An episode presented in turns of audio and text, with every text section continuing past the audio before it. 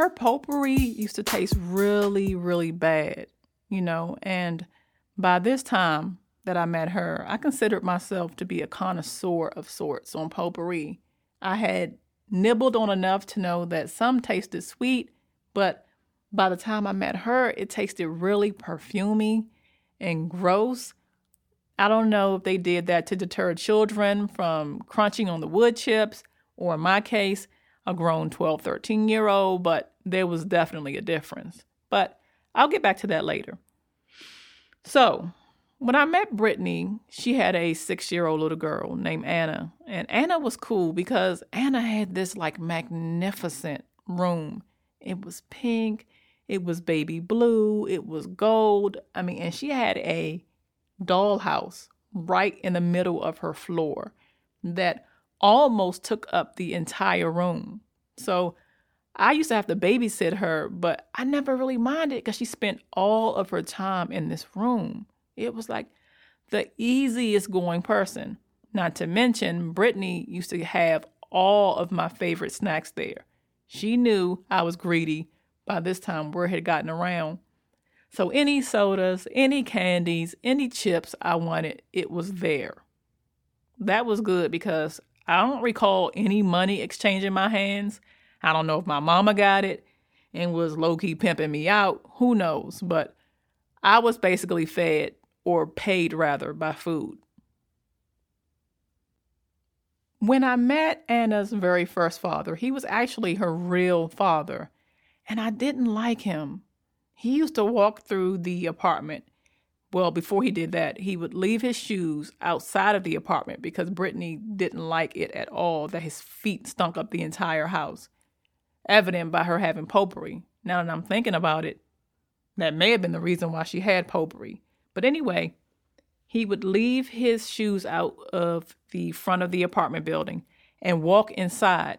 And at some point before you got to the carpet in the living room, there was like this marble type floor that they used to make for the apartment buildings back in the day. And his wet feet prints used to trace all the way up to the carpet where he would sit on the couch in his stinky car mechanic's uniform and in his stinky feet. And I just did not like this person. But I don't know, but it could have been me standing across the room, closing my eyes really tight and saying, I wish he go away, I wish he go away, I wish he go away. But before I knew it, he actually left Brittany for her cousin. She was devastated by it, but you know, I think she got over it, but Anna took it really, really hard. She had gotten used to having a daddy around the house, and unlike me, who had been without a daddy all her life, she didn't really know how to handle it.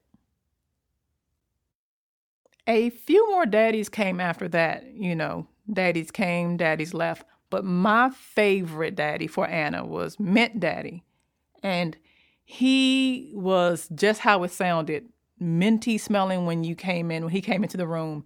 He would hug you. You would smell the mint on his breath, the mint on his clothes. He would even give us this like double mint gum. And he was the best person ever, you know, just really nice, would help Brittany out in the kitchen when it was time to cook. Just a really, really nice person. I only found out like a little while after meeting Mint Daddy that he was actually some kind of male pimp who was pimping young girls. I don't know if he wanted to put Brittany on a stroll or whatever, but he ended up getting arrested. So there was that daddy. Another daddy came in. I didn't like him as much as Mint Daddy. Anna seemed to, at this point, not care because at this point in her life, there had been so many daddies. She may have been on her eighth daddy who came into the house. So I'm thinking she's like, you know, not as happy as she was with the first two or three daddies and would spend more time in her room when the new daddies came. But that didn't stop Brittany from saying, Anna, come out here and meet daddy such and such. And she would do that because she was a nice little girl. But for the most part, I think the novelty wore off by the time Peanut Chew Daddy came in. Peanut Chew was not my favorite, but he was up there with Mint Daddy because he used to get these, bring these paper bag filled candies, you know, penny cent candies in these bags. And the most he would pick out would be the peanut chews. Now, I like peanut chews a lot, but Anna didn't like it so much because they would get stuck in her teeth. Her teeth were really like, tight together. And I remember having to spend a lot of times helping her pick the peanut chews out of her teeth because it used to bother her for so much. And she started giving me her peanut chews and she would keep the rest of the candies. But he was cool too. But we ended up finding out that he was married. So he ended up leaving. And this is when it starts getting even creepier. Brittany was very lonely. She wasn't the regular lonely where, you know, I wish I had somebody, you know, to hold me for right now when I got off work. She was the extremely lonely, I can't exist without a man type of lonely. And that's always more dangerous. I say that now in my older age, you know. Back then, when I'm 12 or 13 years old watching her kid, I couldn't really understand why so many men would come in and out of the picture because in my household, my mama wouldn't even let us sit on our uncle's laps. Like, you know, you you when there are men in the room, you have to go to your room. Like you can't be outside, you know, anywhere near men. Despite what she may have been doing, we weren't really exposed to that. So all I knew was that this was different from what I grew up as, not necessarily wrong, but different. So Brittany was very, very, very needy. And it was really evident by the time she met who I call the 26th daddy. Now, this is just a random number I put on him. It could be more, it could be a tiny bit less, but it was definitely enough men for me to realize, oh my God, I'm losing count. I can't remember these names. I can't even remember characteristics like peanut chew daddy, mint daddy. Like at some point, it was just, I would call one person Sam and, the next person Sam. And then Brittany would get really upset with me and tell me to go in a room and stay with Anna. Prior to that, I may have been allowed to hang out a little bit if they wanted me to run to the refrigerator and get this, that, and the third, like beer or whatever. But when I started mixing up names, it was girl, get in the room, stay out the way. So it was a lot of conf- confusion, but I did know that this particular guy, who I call the 26 Daddy, was a military man. And he was the creepiest thing I ever met before in my life. First of all, the moment I first met him, uh, he knocked on the door. I opened the door because I didn't know which daddy was going to come. As a matter of fact, whenever there was a knock on the door, she would be like, Toy, open the door. And I would get the door no matter who was on the other side. I can't say that crime was a big deal back then, but it wasn't the safest neighborhood in the world. Certainly shouldn't just be opening the doors anytime somebody knocks. But anyway, the first time I met him, I opened the door when he knocked, and he came in, zoomed in through the apartment, went into the kitchen where she was cooking and stole her in the face and left. That was the first time I saw him. And I remember being horrified, seeing her laying on the floor, blood pooling from her lips, thinking about, okay, is this my fault? It took some time, you know, with my mother saying, Girl, ain't none of your fault. She shouldn't have had her stupid ass over here with all these niggas in the house. But all I know is I saw what I saw. A little while after that, he's in the kitchen helping her cook some crazy meal. I believe it was uh, spaghetti or something like that because I can see this red sauce in my mind. But I remember thinking, how is this possible? Not really understanding that when you're older, it's not as easy as a person hits you and you leave them. Um, that there are a lot of things that come into play, like with emotions and judging up front is a little easier from afar than it is closer. The fourth or fifth time, now my mother is really nosy. I'm thinking at this time she wants the tea for everybody else, but um, around the fifth or sixth time that I saw him, Anna was sitting on his lap, you know, just happy, laughing, joking. He had brought her a baby doll. I remember this baby doll. Her skin was not really white, but her hair was like blonde. And she was just so happy thinking that now she would have another resident for her pink doll house. And I just would sit in the corner and watch it all, like just mesmerized. And then something happened. I remember hearing Brittany crying on the phone. I had come into the apartment, I had a little key, and I would just put it in the bottom lock, come in, walk in, and I heard her crying. And I remember staying in the hallway. The way the hallway was set up, you could stand along the wall in the hallway of the apartment and just hear everything before you walked in. So she was so distraught, she didn't even know I was there. I can't be with him no more. I'm tired of him doing this to me. It's over. It's over, is what she kept saying on the phone. And I remember my heart locking in my chest because I'm like, should I come in or should I go back out? You know, I don't know. At the same time, I was really hungry because I'm coming straight home from school. I know I'm going to go into Brittany's refrigerator and get my life. You know, am I going to have to wait till my mama get home now, you know, to eat? You know, so I'm confused. So I stay there. And then when I feel like I'm being too creepy, I end up walking further into the living room. And she sees me. So she pauses on the phone, puts the phone in her lap, and says, Toy, Anna is not here. You can go home. What got me was not what she said, but the look of her face. I had never seen a woman this beaten before in my entire life. I forgot to say this, guys. It's of small relevance because, you know, you're beat, you're beat no matter what the complexion, but she was really, really light skinned. So her bruises were shown like blood to white paper. You know, it was that graphic. And I remember being horrified and thinking she was some sort of monster. My mind not being able to associate what I was seeing with what I was hearing and the person that I knew. So, of course, I got the hell out of there. I wasn't interested in staying at all. I wanted to go about my life.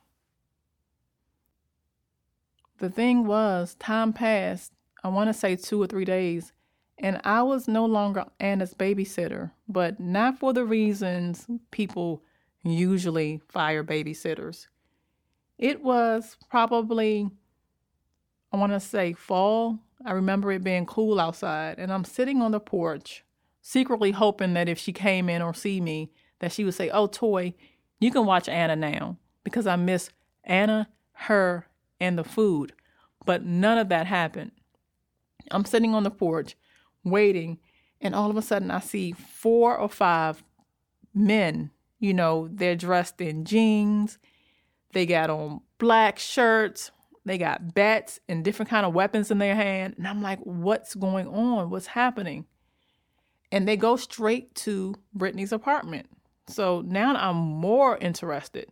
So I go into the building, the hallway building, and try to post up by the door. Luckily, it's open because a lot of times when people entering and leaving your apartments, if you got a lot going on, sometimes people people forget to lock the door, and I'm thinking that's what happened. So it was slightly ajar, not really open, and I'm hearing them looking for military man, and one of them are all sis. When the last time you seen him? I don't remember. It's been three days. I need you to calm down and just tell me everything you know. I'm trying to calm down, but I'm trying to calm down. Sis, when was the last time you seen this nigga? Uh, about three days ago. Like she's so distraught and so upset. Turns out, military man went to Anna's school and pulled her out of class. Now, here's the thing that really bugs me she broke up with him and made it clear, but she forgot to tell people who were in and around her life. She even forgot to tell me. I had no idea that she had broken up with military man. Let's say I was still babysitting for her. Had I known he was coming over, or even if I saw him, I would have let him right in the apartment. She didn't tell anybody that it was over. She didn't think about how creepy and crazy he was because she was so in love. And here this man was, had taken her child out of school. This is where it gets sadder. By the time they found her little girl, it was actually in his apartment. He had beat her to death. Literally. Beat her to death. And when they found her, it was the most horrific experience that I had ever come close to in my entire life. It was really, really horrible just hearing that because I liked Anna and to know that she wasn't there anymore. It really messed me up, like in places that even now are hard to decipher. But then there were her brothers. There's not a lot known about what happened after that, after Anna's death. She was buried, had a beautiful funeral, as beautiful as it can be when a little girl dies. But it was a really moving funeral.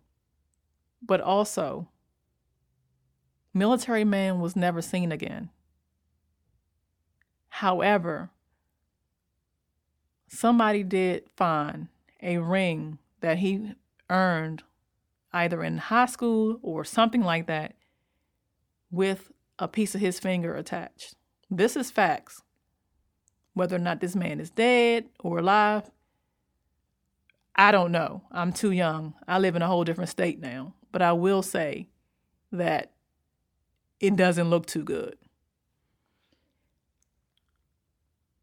One of the things I want to say to my best friends out there if you have little girls and now even little boys, best friends, you have got to be careful who you bring around your children.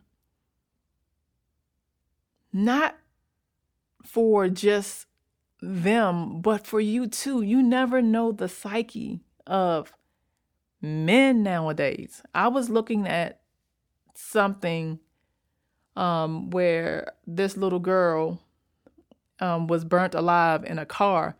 Originally, the her own father was in the car too, but he ended up getting out the car and jumping into the lake. But he burnt her alive in this car. And I remember thinking, like, were there signs? That's up for debate. But I will say, as a child, I felt something was off with, with Military Man. I felt something was creepy with Military Man. And best friend, I know you're lonely. I know you are. I know you want somebody in your life. I know you want somebody to hold you at night. I know you want somebody to, to tell you you can do it. But when you have babies, it's so important to keep wider eyes.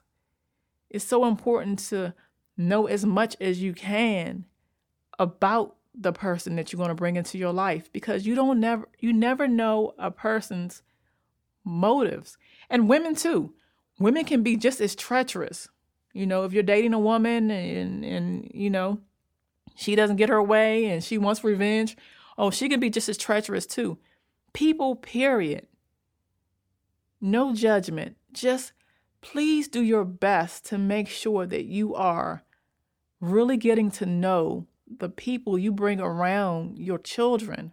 I've never gotten over this. Even though it's been 20, 30 years from now, from that moment, I've never gotten over it. And I just really wanted to say that because it sticks into my heart so much. You know, I don't even know if I use this part in one of my stories yet because it's so hard to write about because it's real. But I felt the need to say it. I felt the need to say it. Okay. On another note, I want to give my inspiration for raunchy. I know my twisted babies are like, all right, are you going to talk about raunchy? I'm talking about it. Here it is right here. When I first wrote raunchy, when I was starting out writing it, I think I want to say I was 100 pages in, there was something that was like not really connecting with me for some reason. Something wasn't really connecting. I felt like I just had a girl who was being a freak. And I don't write books for the sake of uh, violence, for the sake of sexuality. You know, I got to have a reason for writing my story. And I felt like I didn't know what my reason was. a few things happened. Number one, my girlfriend at the time, you know, um, she's my wife now, but my uh, girlfriend at the time said, Toy, just allow her to be a whore. And that was important in that moment because I wanted to judge her actions too much. I wanted to uh, to to judge Harmony as a character too much. And as a writer, you can't be judgmental because all of your books are going to be one sided. You have to be able to see the viewpoint of the preacher all the way up to the whore, the killer, the rapist. You have to be able to see these viewpoints in order to get your readers to not really sympathize but empathize, like to understand why. But it's more for that for me. I don't like to just empathize. I want to know why. So the first thing she said was just allow your character to be a whore. So I allowed her to be who she was, a whore. But in order for me to write this book, I wanted you to see why she was a whore. Because personally, I don't think anybody just happens to be a whore or just happens to be a killer. There are circumstances that come into play. A lot of times it's society's fault, but there are circumstances that come into play to make this person the way she is. And that's what happened. She was sexually abused by her grandmother, her uncle, and even when she got a little bit older, the people who she loved. You know, she was used for her sexuality. And so she found comfort in it. She felt comfort in it because that's who she knew. She had been used for her body for so long that it, it had become a thing where this is just me. And and and this is all I know. And I wonder what would have happened in her life if she found somebody to really stand in a place of love when they met her. If you read the series, you know that ne- that never happens. And she not only becomes a whore, she becomes worse.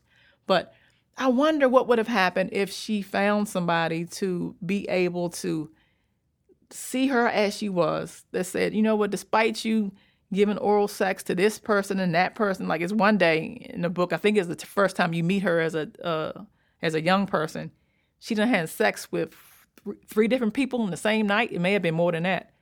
But I wonder what would have happened if somebody would have not judged her and said, I love you how you are, no matter what, and I know you can do better. I wonder what would have happened for her children because because there's a cycle involved. She was raped, she was victimized young. When she ended up having children, she did the same thing. And so they carried that into their lives. And that's what raunchy's about. It's about trying to break the cycle before it gets worse. People see the cover and it's like, oh, this is about a whore, and it is, but this is about society and our part in making this whore. You know, what could have happened if more people had gotten involved to stop using this young baby for her body? That's why I wanted to write Raunchy. And now I want to give a shout out to my Twisted Babies. This is a section of my podcast that's dedicated to my Twisted Babies, my loyal readers. Today's message to me comes from one of my readers, and she has won a prize. And please make sure you give me your, um, please t- check your text message because I need some information for you to be able to deliver it to you. But I love her so much. This is what she has to say. Good Tuesday, Twisted Mother. It's your biggest fan, Nikki Magnificent. I think I'm your biggest fan because I've only purchased your books in the last four years. Yes, I have read others, but I only bought yours. I feel like I'm your biggest fan because I love your writing style and you always, always deliver that fire shit. I brag about your books to everybody whether they want to listen or not. I let them know. Your books are like none that I've ever read. You are truly the shit. And for me, it isn't only about the books. You are genuinely a sweet, loving, caring, kind person. I love how you truly care about all your twisted babies. Back in 2015, I received a very, oh my God, the message was so emotional for me. But you sent me a message um, giving me your condolences on the loss of my rock, my mother. That meant so much to me. I'll never, ever forget that. So for me, you're more than an author. You're my BFF in my head. Keep giving dope ass advice and bringing us the best books ever. I love you, Twisted Mother, Author T. Styles. You rock. That meant so much to me. It meant so much to me for a number of reasons. Um, first of all, I want to talk to Nikki straight up. Nikki, thank you sincerely for holding me down. Thank you for sincerely for staying with me for so long. And thank you for taking the time to send me a message. It means so much to me. I am here because loyal readers and loyal twisted babies like you continue to support me and continue to allow me to be able to live out my dream. I am nothing without my twisted baby tribe. So please check your text message. You have a surprise on the way something I'm only giving my loyal twisted babies, and I hope that you like it. All right, everybody else, this has been T Styles, your best friend in a handbag. Please, please, please, I want to hear from you too.